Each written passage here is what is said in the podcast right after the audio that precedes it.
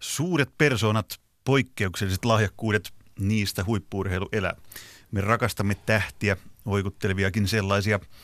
Mutta onko suomalaisessa joukkueurheilussa nykyään tilaa suurille persoonille? Aiemmin ehkä ei ollut, mutta onko jo nyt? Poikkeuksellisille yksilöille vai tungetaanko kaikki edelleen samaan muottiin? Muun muassa näihin kysymyksiin etsitään tänään vastauksia suorassa lähetyksessä. Urheiluhullujen vakiovieraat Henrik Dettmann ja Marianne Miettinen, tervetuloa. Kiitos. Ja tulossa myös kirjailija Minna Lindgrenin pakina. Nyt puhutaan suurista persoonista, niin täytyy heti käyttää tilaisuus hyväksi ja kysyä, että ketkä on teille ollut ne urheilun suurimmat persoonat teidän elämänne aikana? No niitä on niin monta, mutta otetaan vaikka Muhammad Ali on varmaan aika hyvä aloittaa siitä. Marianne. No pakko vetää tietenkin kotiin päin. Marta, naisjalkapallon ikoni, brasilialainen pelaaja, valittu useamman kerran maailman parhaaksi pelaajaksi. Se on ollut hyvin vaikuttava tapaus. Tänään puhutaan siis joukkuelajien puolelta näistä suurista persoonista. Yksilölajit on asia siinä mielessä erikseen, että siellähän suuret persoonat on automaattisesti esillä ja se perustuu vaan siihen heidän oman itsensä ja uransa pönkittämiseen yksin. Et kun puhutaan joukkueesta, niin sitten tullaan moniin kysymyksiin, mutta mennään suoraan tähän. Onko suomalaisessa urheilussa, joukkueurheilussa nykyään tilaa suurille persoonille, tämmöisille poikkeusyksilöille? Henrik Dettmann. No kyllä, siellä on tilaa, vaikka kaikille yksilöille on tilaa mun mielestä. Ja kyllä näille persoonille löytyy tilaa. Eihän meidän tarvitse katsoa kuin vaikka ja miesten jalkapallomaajoukkuetta tai jos katsoo historiaa vähän tai miesten jääkiekkomaajoukkuetta ja kyllä mun mielestä ihan koripallomaajoukkuessa tai lentopallomaajoukkuessa kyllä näihin löytyy hyviä esimerkkejä. Saat perustella vielä moneen kertaan. No en perustele, nyt saat arvata, kyllä pitää jättää jotain kuulijallekin. Nyt vastuu siirtyy kuulijalle, ohjelma on mennyt 2 minuuttia, ei ihan vielä. Marianne Miettinen. No mä lähestynkin tätä enemmän niin kuin naisurheilun näkökulmasta ja mun iso huoli on se, että edelleen meidän yhteiskunta odottaa tytöiltä tietynlaista käyttäytymistä jo koulumaailmasta lähtien ja laittaa niitä tyttöjä hyvin paljon samaan muottiin ja kiltit kuuliaiset tytöt on niitä, jotka pääsee pitkälle ja joita arvostetaan, jolloin sitten ne vähän haasteellisemmat tyypit niin äkkiä yritetään änkeä siihen samaan muottiin, jos ne käyttäytyy ehkä vähän eri tavalla tai sääntöjen rajamailla tai jopa niiden yli. Ja mä oon kyllä huolissaan siitä, että meiltä ei pääse läpi sen tyyliset tyypit joukkojen lajissa riittävästi, joita me kaivattaisiin sitten myöskin ratkomaan niitä pelejä tiukoissa paikoissa. Mutta ei tämä ainoastaan naisten tai tyttöjen joukkueurheiluongelma, vaan tähän kun valmistauduin tätä ohjelmaa teidän kanssa tekemään, niin kävin läpi muutamia tapauksia. Patrik Laine oli esimerkki. Nuorempana hän kertoi monessa haastattelussa, että hän oli se oikukas, hankala pelaaja, joka ei soveltunut siihen muottiin, johon häntä yritettiin pakottaa. Tai en tiedä, onko kukaan nyt pakottanut siihen muottiin, mutta vaadittiin samanlaista käytöstä kentällä ja sen ulkopuolella kuin kaikilta muutakin. Niin, nyt jos puhutaan jo heti kahdesta eri asiasta, ja me palaan tuohon Mariannin puheenvuoroon, niin mä ehdottaisin fast forward ja siirrytään seuraavaan ohjelmaan, jossa puhutaan siis 180-senttisistä naisista, jota ei hyväksy tähän. Ja tämä on ihan totta. Siis kyllähän tässä ollaan tietysti tämmöisessä ongelmassa edessä, että heti jos nähdään vaikka, että joku tytön pituuskasvu on niin kuin keskimääräistä isompi, niin ollaan välittömästi tarjoamassa kaikenlaisia hormoneja ja muuta, jota epäluonnollisesti yritetään pysäyttää tätä pituuskasvua, koska halutaan, katsotaan, että ei löydy miestä tai ei löydy sopivia vaatteita tai jotain tällaista näin tulevaisuudessa. Se on tietysti minusta äärimmäisen vanhakantainen näkemys. Tässä mä oon kyllä ihan kanssa samaa mieltä ja varmaan tuossakin ollaan samaa mieltä, että tämä niin kuin naisten urheilumaailmassa tämä asetelma on hankalampi kuin miesten urheilumaailmassa, kun se varmaan just tulee tästä olettamuksesta, että on tietynlaiset odotukset ja jos et sä täytä niitä, niin sit sä et mahu siihen keskiverto 10 tai 9,5 tytön odotuksiin. Mutta onhan tämä ongelma siis myös poikien ja miesten urheilun puolella. Se on mun mielestäni ihan selkeästi vieläkin olemassa. Koska niin paljon esimerkkejä kuitenkin tämä Patrik Laineen tapauskin on yksi. No, mutta niin eihän se voi olla väärässä. Mutta sun pitäisi tuoda nyt Patrik Laineen sitten ne valmentajat siinä. Nehän voi olla ihan hyvin, että ne valmentajat on nähnyt Patrik Laineessa vaikka minkälaista potentiaalia, mutta on samalla nähnyt myös sen, että jotta hän voi saavuttaa sen potentiaalin, niin vähän niitä kulmia pitää pystyä hieman. Minusta on niinku kovin vaarallista tehdä, ja nyt vielä jos puhutaan yksilöistä ja nimistä, niin on kovin vaarallista tehdä niinku tuollaisia johtopäätöksiä. Mä koitan haastaa vaan puhumaan siitä, koska kyllähän me nyt siitä ollaan. Kyllähän me siitä ollaan nyt samaa mieltä, että suomalaisessa joukkueurheilussa on ollut takavuosikymmeninä todella vaikea erottua massasta. No nyt jos sä kysyt taas, anteeksi Marianne, mutta nyt jos sä kysyt taas niin vanhoilta niin urheilumiehiltä, vaikka ota tähän näin vanhan koripallomaajoukkoon olympiakävijät, niin nehän on sitä mieltä, että silloin vasta olikin kunnolla, kun kaikki oli erilaisia ja jätkät oli kovia ja nykyiset on täydellisiä niin kuin pehmeisiä ja tasapäistettyjä.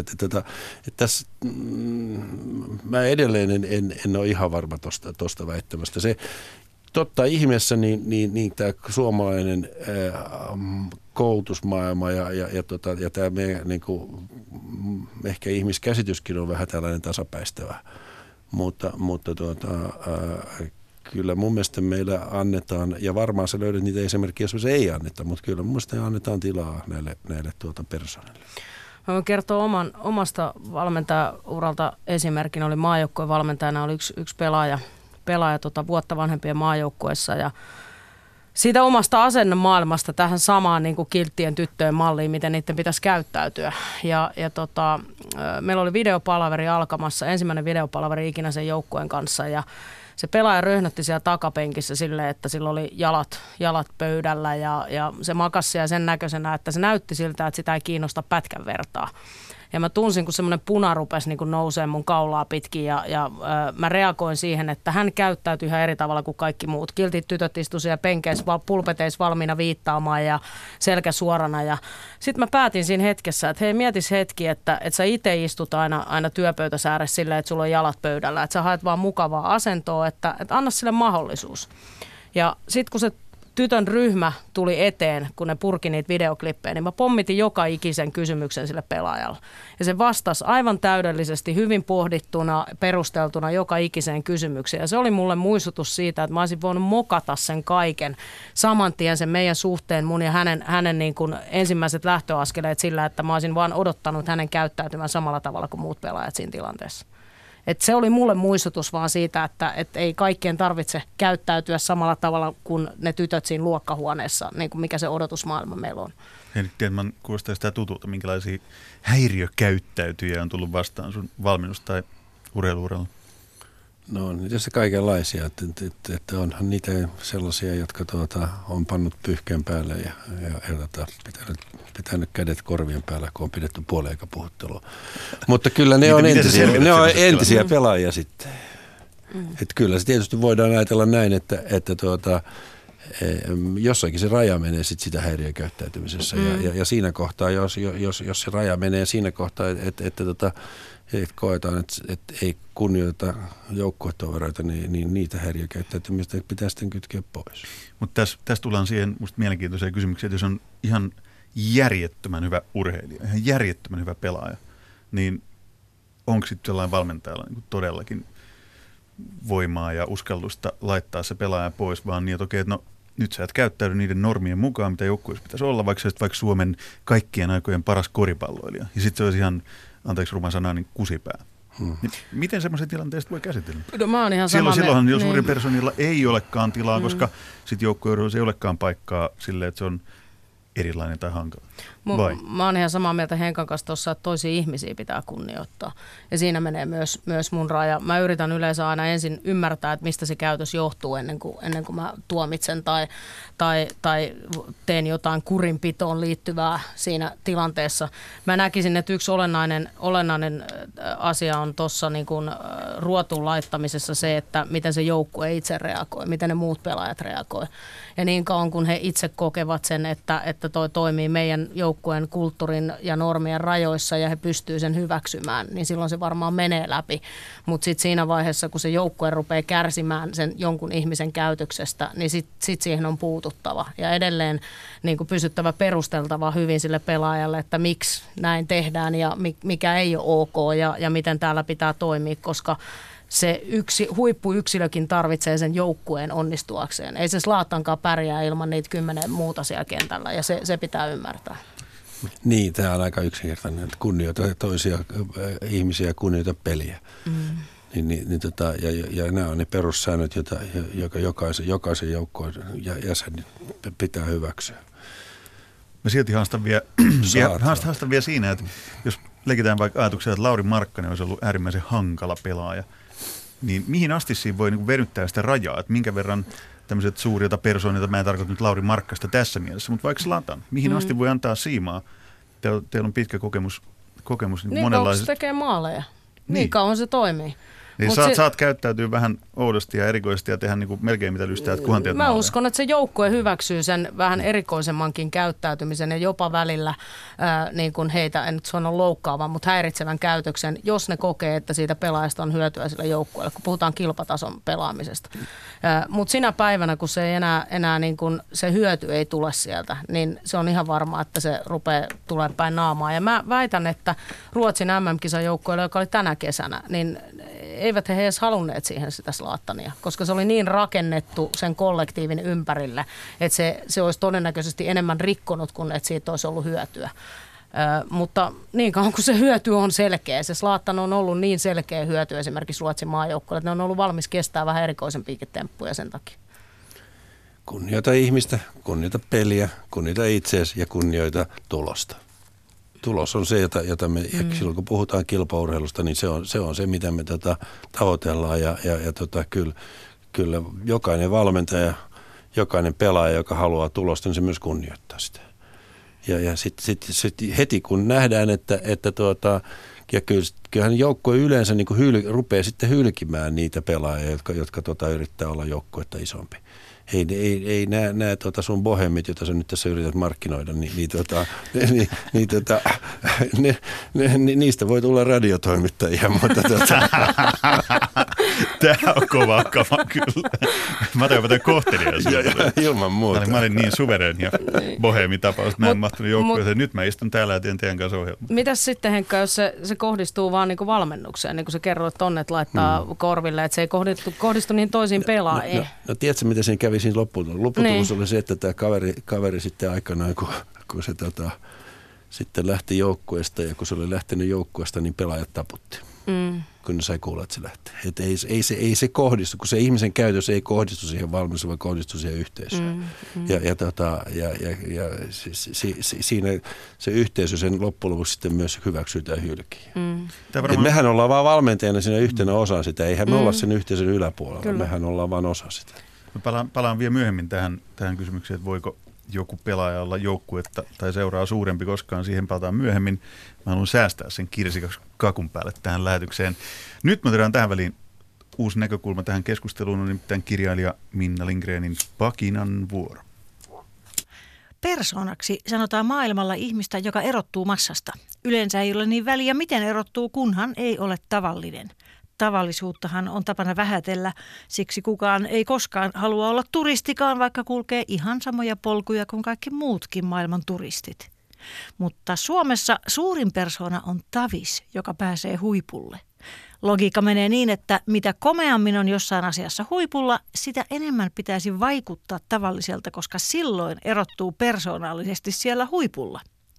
Kun presidentti käyttää lippistä, ostaa jääkaapin bonuspisteillä ja ulkoiluttaa koiraa tuulipuvussa, hän on hyvä tyyppi, ei mikään tavallinen presidentti. Ja sama urheilussa tietenkin. Kun tyyppi ajaa autoa radalla tosi kovaa eikä koskaan puhu mitään, hän on ihan kuin me tavikset. Ei mekään keksittäisi mitään fiksua sanottavaa siinä kameroiden edessä. Ja niin hän on suuri persoona, koska on tavis. Puhtain esimerkki suuresta tavispersoonasta on tietysti humalassa toilaileva huippuurheilija. Niin hyvä ja niin tavallinen ja aina erottuu maailmalla. Mahdollisuus olla yhtä aikaa suuri persoona ja tavallinen johtuu siitä, että pidämme suomalaisia kansakuntana hyvin persoonallisena. Me olemme persoonallisia. Meillä on omat tapamme, jotka erottavat meidät muista. Muut lähinnä teeskentelevät iloisia ja mukavia, mutta me emme yritä mitään. Kiroilemme emmekä koreile, tylytämme emmekä kumartele, teemme mitä lystää, olemme aitoja. Siinä on suomalaisuuden voima ja siksi me emme ole joukkuepelaajia. toisaalta tämän takia ruotsalaisetkin meitä rakastavat. Ottavat aina jonkun suomalaisen taiteilijan keskuuteensa herättämään hämmennystä, kun muuten niiden elämä olisi pelkkää hymistelyä. Zlatanilla ei ollut helppoa Ruotsissa. Hän ei saanut peliaikaa, hänet myytiin Ajaxiin surkealla sopimuksella heti kun se oli mahdollista, eikä hän mahtunut aina edes maajoukkueeseen. Zlatan oli ruotsalaisille vääränlainen menestyjä. Urheilun on tarkoitus nostaa keskivertokansalaisen itsetuntoa, eikä siihen sovi maahanmuuttaja, joka ei osaa käyttäytyä niin kuin Carl Larssonin postikorttiin sopiva kantaruotsalainen. Mikä sääli, ettei Zlatanin perhe muuttanut Suomeen. Tänne hän olisi sopinut, kuin Kimi Räikkönen Monakoon. Kirjailija Minna Lindgren pakinoi siinä, ja täällä oli hymyt aika herkässä studiossa. Henrik Dettmann, Marianne Miettinen. Pitää ensin ottaa Zlatanin kiinni. Tämä Marianne Miettinen tekee muistiinpanoja niin, että kynä sauhua, ja siellä lukee Zetalla alkava juttu varmasti. Mitä olisi tapahtunut, jos Zlatan olisi tullut Suomeen? Siitä olisi varmaan tullut formulakuski tai mäkihyppääjä todennäköisesti. Mutta kyllähän tässä niinku, itse on asunut Ruotsissa 3 otteeseen ja hyvin eri aikakausina. 87 vuonna ensimmäisen kerran, jolloin iso maahan muutto alkoi, jolloin rupesi pakolaisia tulemaan paljon. Muun muassa silloin olin koulussa ala-asteella ja Iranista, Irakista tuli paljon ja ruotsalainen yhteiskuntakin on muuttunut paljon ja kulttuurit sekoittunut, kun maailma globalisoituu. Et se on varmasti vaikuttanut myös siihen, että tänä päivänä sieltä pääsee myös erilaisia Zlataneita ihan eri tavalla esille kuin aikaisemmin. Mutta ei hänellä kyllä niinku helppoa ollut siinäkään yhteiskunnassa ponnistaa esille. Mutta tuossa mä oon eri mieltä, että me ollaan huonoja joukkuepelaajia. Me suomalaista ollaan hyvin arvostettuja joukkuepelaajia siksi just kun me ei olla niitä hankalia persoonia. Et me ollaan hyvin lojaaleja ja valmiita tekemään sille jengille sitä duunia eikä kovin monesti. Ja se on ehkä iso syy, jos mä mietin jalkapallossa, että miksi me ollaan nyt tutkittu sitä meidän lajissa, että miltä pelipaikolta meiltä tulee todennäköisimpiä kansainvälisiä huippupelaajia, niin aika vähän on hyökkääjiä. Eli suurin osa suomalaisista tulevaisuuden huippupelaajista on todennäköisesti puolustajia ja ehkä keskikenttäpelaajia. Ja se kertoo ehkä siitä taas tästä massasta ja luonteen laadusta. Henrik Dettmann, sopiiko tämmöiset Zlatan-tyyppiset hankalmat persoonat Suomeen, vaikka koripallon maajoukkueeseen, mahtuisiko sellaisia? Vai onko siellä sellaisia? Meillä ei kerrota kaikkea. Meillä on hyvin käyttäytyviä Zlataneita ihan joukkue täynnä. Diplomaattinen vastaus. Siitä olen äärimmäisen iloinen ja kiitollinen. Mä sanoisin näin, että jos Zlatan olisi tullut Suomeen, niin hän olisi, jos hän riippui sitä, mihin paikkakunnilla hän olisi pulpahtanut, niin sieltä hän olisi löytänyt itselleen lajin ja menestynyt siinä. Eli Suomi on ollut Zlatanille ihan yhtä hyvä paikka kuin Ruotsi. Kyllä tämmöiset lahjakkuudet, niin kyllä aika harvoin ympäristössä sen pystyy pelaamaan. Niin, tästä tullaan tärkeiseen kysymykseen. Suuret persoonat, mistä ollaan tänään puhuttu. Suuret urheilupersoonat joukkuelajeissa. Väitän, että ne raivaa tiensä läpi, vaikka lähestulkoon minkä harmaan kiven. Täällä todettiin jo aikaisemmin, että kun tekee tulosta, niin saa olla vähän kummallinen. Ja mä väitän, että nämä kulkee sen perinteisen, mistä te puhutte paljon valmentajana, pelaajapolun ja sen normaalin reitin. Ne kulkee yleensä niiden ulkopuolella. Mm-hmm. Tässäkin tuli jo sanottu, että vaikka mitä olisi tapahtunut, vaikka olisi syntynyt Pietarsaareen Zlatan, niin sieltä varsinkin olisi tullut, koska se on hyvä jalkapallokaupunki. Ja siellä on monikulttuurinen. Mutta nythän me tullaan sitten tietysti, kun pitää olla tosi varovainen, kun rupeaa yleistää tällaisia asioita. Ja mun mielestä tämä oli ihan tärkeä asia tässä heti, mikä Marianne sanoi tuosta alussa, kun puhuttiin miehistä ja naisista. Että koska jos ajattelee miesurheilun historiaa, niin silloin se on paljon pitempi, siellä on paljon enemmän esimerkkejä, ja ne esimerkit on se ennen kuin luo sitä sallivuutta. Sitten jos katsotaan niin kuin naisurheilua ja kaikki niitä odotuksia, mitä kohdistuu naisiin ja sitten siihen urheiluun, niin totta ihmisillä silloin vähemmän esimerkkejä kuin mitä miesurheilussa on. Pitäisi olla tosi varovainen, kun näistä niin rupeaa yleistää.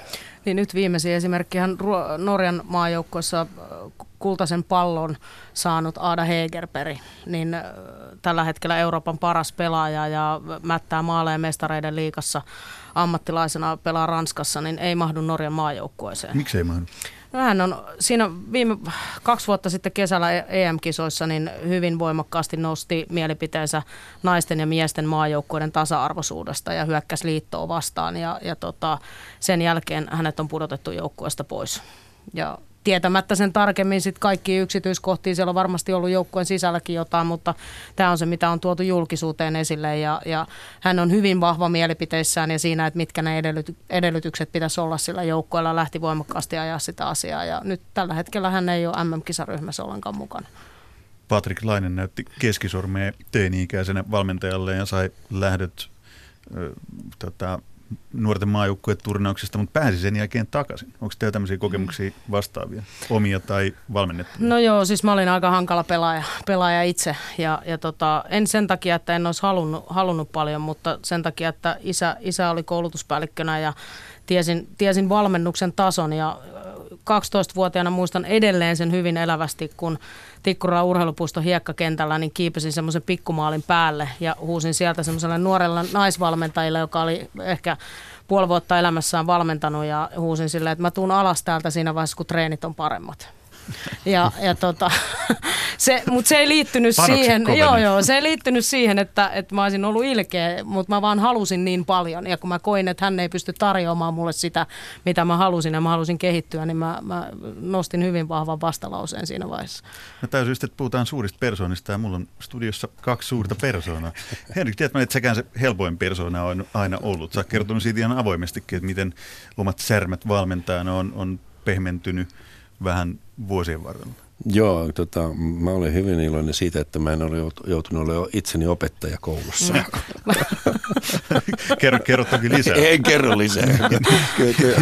Mä pyydän anteeksi kaikille opettajille, jos joku vielä kuuntelee, mutta elämä on ollut tällaista, että tässä ei joutunut opettelemaan.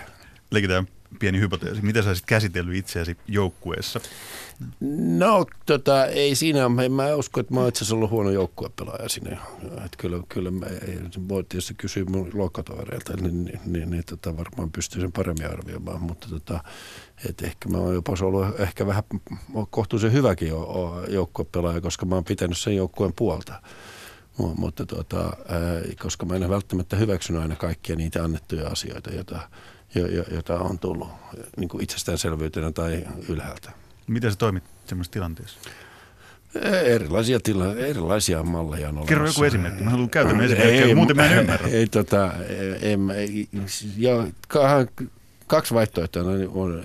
Joko että ei näytä minkäänlaisia tunteita ja sitten näyttää kunnolla tunteensa. Ja jos ei näytä minkäänlaisia tunteita, sehän tarkoittaa sitä, että loppujen lopuksi ei välitä. Jos näyttää kunnolla tunteita, sehän tarkoittaa sitä, että välittää. Ja se on hirveän arvokas asia. Se on musta sellainen asia, jolle pitäisi niin kuin uskaltaa antaa tilaa. Ja kyllä tietysti oli niin, voi sanoa niin jälkikäteen, että sellaiset opettajat, jotka luottivat itseensä, niin uskalsivat antaa tilaa. Sellaiset, jotka ehkä ei luottanut itseensä, ne eivät uskaltaneet. Suurille persoonille on annettava tilaa. Niin mä oon ihan samaa mieltä Henkan kanssa tuossa, että ja kun huomaa omassa valmentajuudessaan myös, että sitten kun se oma niin kun usko itseensä kasvaa, niin sun ei tarvii sen auktoriteetin taakse mennä piiloon. Ja silloin sulla on mahdollisuus myös olla vaikeiden pinkien pelaajien kanssa, eikä ole ei pelkää konflikteja, ei pelkää erimielisyyksiä, semmoisia tilanteita, että sua mahdollisesti haastetaan valmentajana, vaan sä oot valmis keskustelemaan ja se liittyy myös paljon niin kun kokemukseen ja iän tuomaan viisauteen ja varmaan niiden kulmien hioutumiseen, mutta myöskin sitten siihen uskoon omaan osaamiseen. Ja silloin siellä on tilaa niille erilaisille yksilöille ihan eri tavalla kuin ennen. Eli siis tähdet ja suuret persoonat synnyttää konflikteja, vaikuttaa yhteen valmentajan kanssa ja näistä konflikteista seuraa hyvää, eli me tarvitaan semmoisia konflikteja. Niin, ehkä nyt sä taas vedit vähän mutkat suoraksi, mutta niin se kuuluu toimittajalle, kun pitää. Se kuuluu Joo, kyllä se kuuluu, että tähdet synnyttää konflikteja. Jotkut tähdet.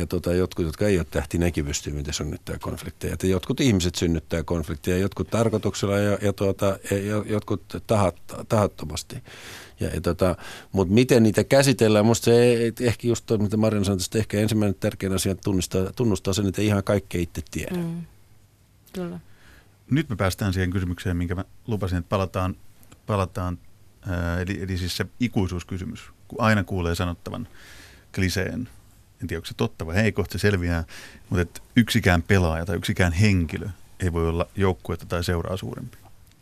Pitääkö se nämä nykyään paikkansa? Kyllähän pelaajat tietää sen, että siellä on erilaisissa roolissa olevia pelaajia. Et jos ajatellaan vaikka miesten aamaajoukkuetta takavuosina, kun Jari Litmanen vielä pelasi, niin kaikki tiesi sen, että Litmanen on niin kuin, se peli rakentuu hyvin paljon Litmasen ympärille ja silloin on mun mielestä tärkeää ja tärkeää olla rehellinen myös pelaajille, että mitkä niiden roolit siinä pelissä ja joukkueessa on niin kuin sen pelin näkökulmasta, mutta ei se silti tarkoita sitä, että se yksi ihminen voisi tehdä ihan mitä tahansa, mutta aina on joukkueessa se tilanne, että pelaajat on eriarvoisia ehkä pelaajina, mutta ei eriarvoisia ihmisinä, että se on mun mielestä tärkeä. No. Tuo Litmanen mainittu, mutta tuli mieleen yksi saksalainen koripalloilija Dirk Nowitzki.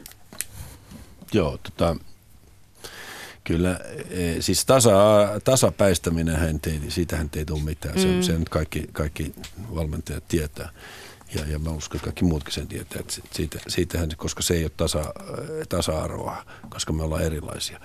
Mutta nämä tämmöiset huippupelaajat, vaikka Nowitzki tai Lauri Markkanen tai Petteri Koposia tai kuinka tahansa, Teemu Rannikko ja Hannu Möttö, jotka tässä on niin ehtinyt... Kari Pekka Klingaa tai niin edespäin, niin kyllä ne kaikki ymmärtää, että tämä joukkue on se kaikki kaikessa. Ne on kaikki valmiina tekemään sellaisia asioita sen joukkueen puolesta, jota joukkue tarvitsee, jota voidaan menestyä. Ja sitten, koska se tuloshakuisuus on niin vahva näissä. Ja sittenhän ne on vaan erilaisia persoonia, kun ne on erilaisia ihmisiä. Joku Dirk Nowitzki, niin sehän on rauhallinen kaveri, ei se tarvitse. Se pääsee harjoituksiin ihan hyvin golfilla, ei se tarvitse tulla sinne jollakin luoksuusautolla. Se on hänen tapansa olla ja elää. Mutta onhan meidän jalkapallon puolella valtavasti esimerkkejä, niin kuin koripallon puolella, semmoisista yksilöistä, jotka on ihan selkeästi... seuraa tai jotkut jopa niin kuin koko sarjaa suurempi ihmisten pelaa, Cristiano Ronaldo tai LeBron James tai muut, niin onhan tämä mennyt selkeästi siihen näiden tämänkaltaisten suurten persoonien tai tähtien kautta siihen semmoiseen vähän jopa niin kuin kulttimaiseen palvontaan. Niin se on ehkä sitten se median työn tuotos, koska noikin pelaajat, jotka nostit tuossa esille, niin kyllähän Ronaldo, jos katsoo, miten se pelasi Portugalin maajoukkueessa esimerkiksi, niin kyllähän se hyvin vahvasti pelasi sille joukkueelle. Tai Messi. Ja niin kun jopa siinä vaiheessa, kun loukkaantuu, niin menee kentän laidalla vielä valmentaa sitä joukkuetta. Ja varmasti antaa kaikkensa sinne, mutta sitten tietenkin pelissä hänellä voi olla hyvin paljon isompi rooli kuin jollain toisella ja se, niin kuin sanoin Litmasestakin aikaisemmin, niin se rakentuu hänen päälle ja hän on joku tietty hahmo julkisuudessa, mutta eihän me tiedetä, millainen se siellä kopissa on. Nyt mä voisin olla valitettavasti vähän samaa mieltä kuin sinä kyllä. Kyllä tässä tämä urheiluhan on mennyt sellaiseksi, se on niin kaupallista, että kyllähän nämä yksittäiset tähdet niin nousee hirveän isoon rooliin. Ja erityisesti Yhdysvalloissa, jossa tämä kulttuuri on niin ehkä kovin erilainen kuin meillä. Mutta kyllä tässä kuitenkin viime kädessä nämä tähdetkin haluaa menestyä ja minusta Ronaldo on hyvä esimerkki. Mä jotenkin en ole alan asiantuntija, mutta kun mä Ronaldoa seurannut tuossa niin hänen uransa, niin mun mielestä nuorempana hän asettautuu sen joukkoon yläpuolelle. Nyt on niin kuin hieno nähdä, kun on tullut vähän enemmän kokemusta ikää, kuinka hän oivaa sen, että hän ei voi olla sitä joukkoita isompi. Ja itse asiassa, mä muistan, onko ne edelliset kisat, kun jos Ronaldo ei olisi tyrinnyt, se joukko olisi menestynyt paljon paremmin, mutta kun hän niin kuin koko ajan esitteli kaikille, että hän joutuu näiden surkeiden kurimuksien kanssa pelaamaan, niin eihän tästä hommasta voi tulla mitään.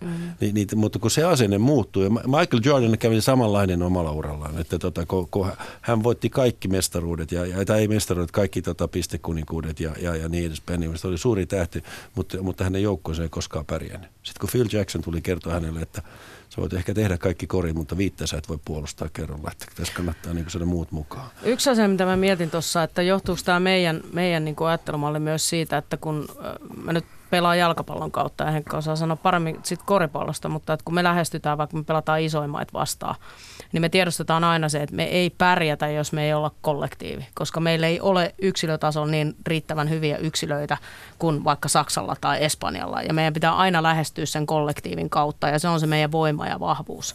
Niin onko tällä joku merkitys sitten myös sille, että sieltä ei tule läpi, tai vaikka siellä olisikin niitä Messin tyylisiä, niin ne ei tule sieltä sen takia, takia, että meidän on pakko niin kuin sen pelin asetelman takia mennä johonkin niin kuin muottiin. Tämä on se tärkeä pointti, minkä mä ehkä taisin, muistuttakaa jos en nostanut esiin, mutta taisin ehkä nostaa esiin siis niin kuin jääkiekon kautta. Kun mä katson nyt vaikka jääkiekon läpi tätä, niin vuosikymmenet sitä pelattiin maajoukkuetasolla niin, että me olemme alta vastaan ja että ei ole mahdollista, että meidän riveistämme tulisi, niin kuin sanoin äsken, että Pudiksessa nyt, että ei ole näin, että pitää luoda se pelitapa niin, että voimme menestyä suurmaita vastaan, koska olemme heikompia ja alta vastaan. Niin eihän semmoinen asetelma nyt millään tavalla niin kuin kehitäkään edes sitä, että joku voisi tulla sieltä läpi. Ja nyt kun sitten lopulta Jääkiekkoliitto alkoi tekemään, tai mä en tiedä, tekisi nämä yksilöt sen itse vai yhdessä liiton toimien kanssa, niin sitten kun tajuttiin se, että hei, meiltähän voi tulla, että tulee ton ja ton tyyppisiä pelaajia, niin sitten kun ei enää ajateltukaan sitä niin, että lähdemme suurta ja mahtavaa Neuvostoliittoa tai Kanadaa tai muita vastaan nöyristelemään, niin että olemme vain se kollektiivi, että eihän täältä mitään yksilöitä putkahtele esille, niin. Sitten yhtäkkiä meillä on Laine ja Aho ja Mikko Rantanen, jotka on aivan maailman ehdotonta huippua. Niin, nyt jos mua ei enää näissä ohjelmissa näy, niin se johtuu varmaan seuraavasta kommentista tai kuulu, mutta ei liitto tässä mitään tee, vaan kyllähän ne on ne valmentajat ja ehkä seurajohtajat ja muut, jotka sitä toimintaa pyörittää. Ja sitten myös pitää ehkä ajatella sen, että aikakin tekee omansa, että eri ajanjaksot, aikakaudet hyväksyy erilaista toimintaa. Mutta se, mikä tietysti urheilussa niin korostuu se, että urheilu on sellainen dilemma, että urheilu elää egoista. Se elää suurista egoista, mutta sitten urheilun menestys elää siitä, että egot luopuu itse egoistaan. Ainakin hetkellisesti. Niin, hetkellisesti, kyllä.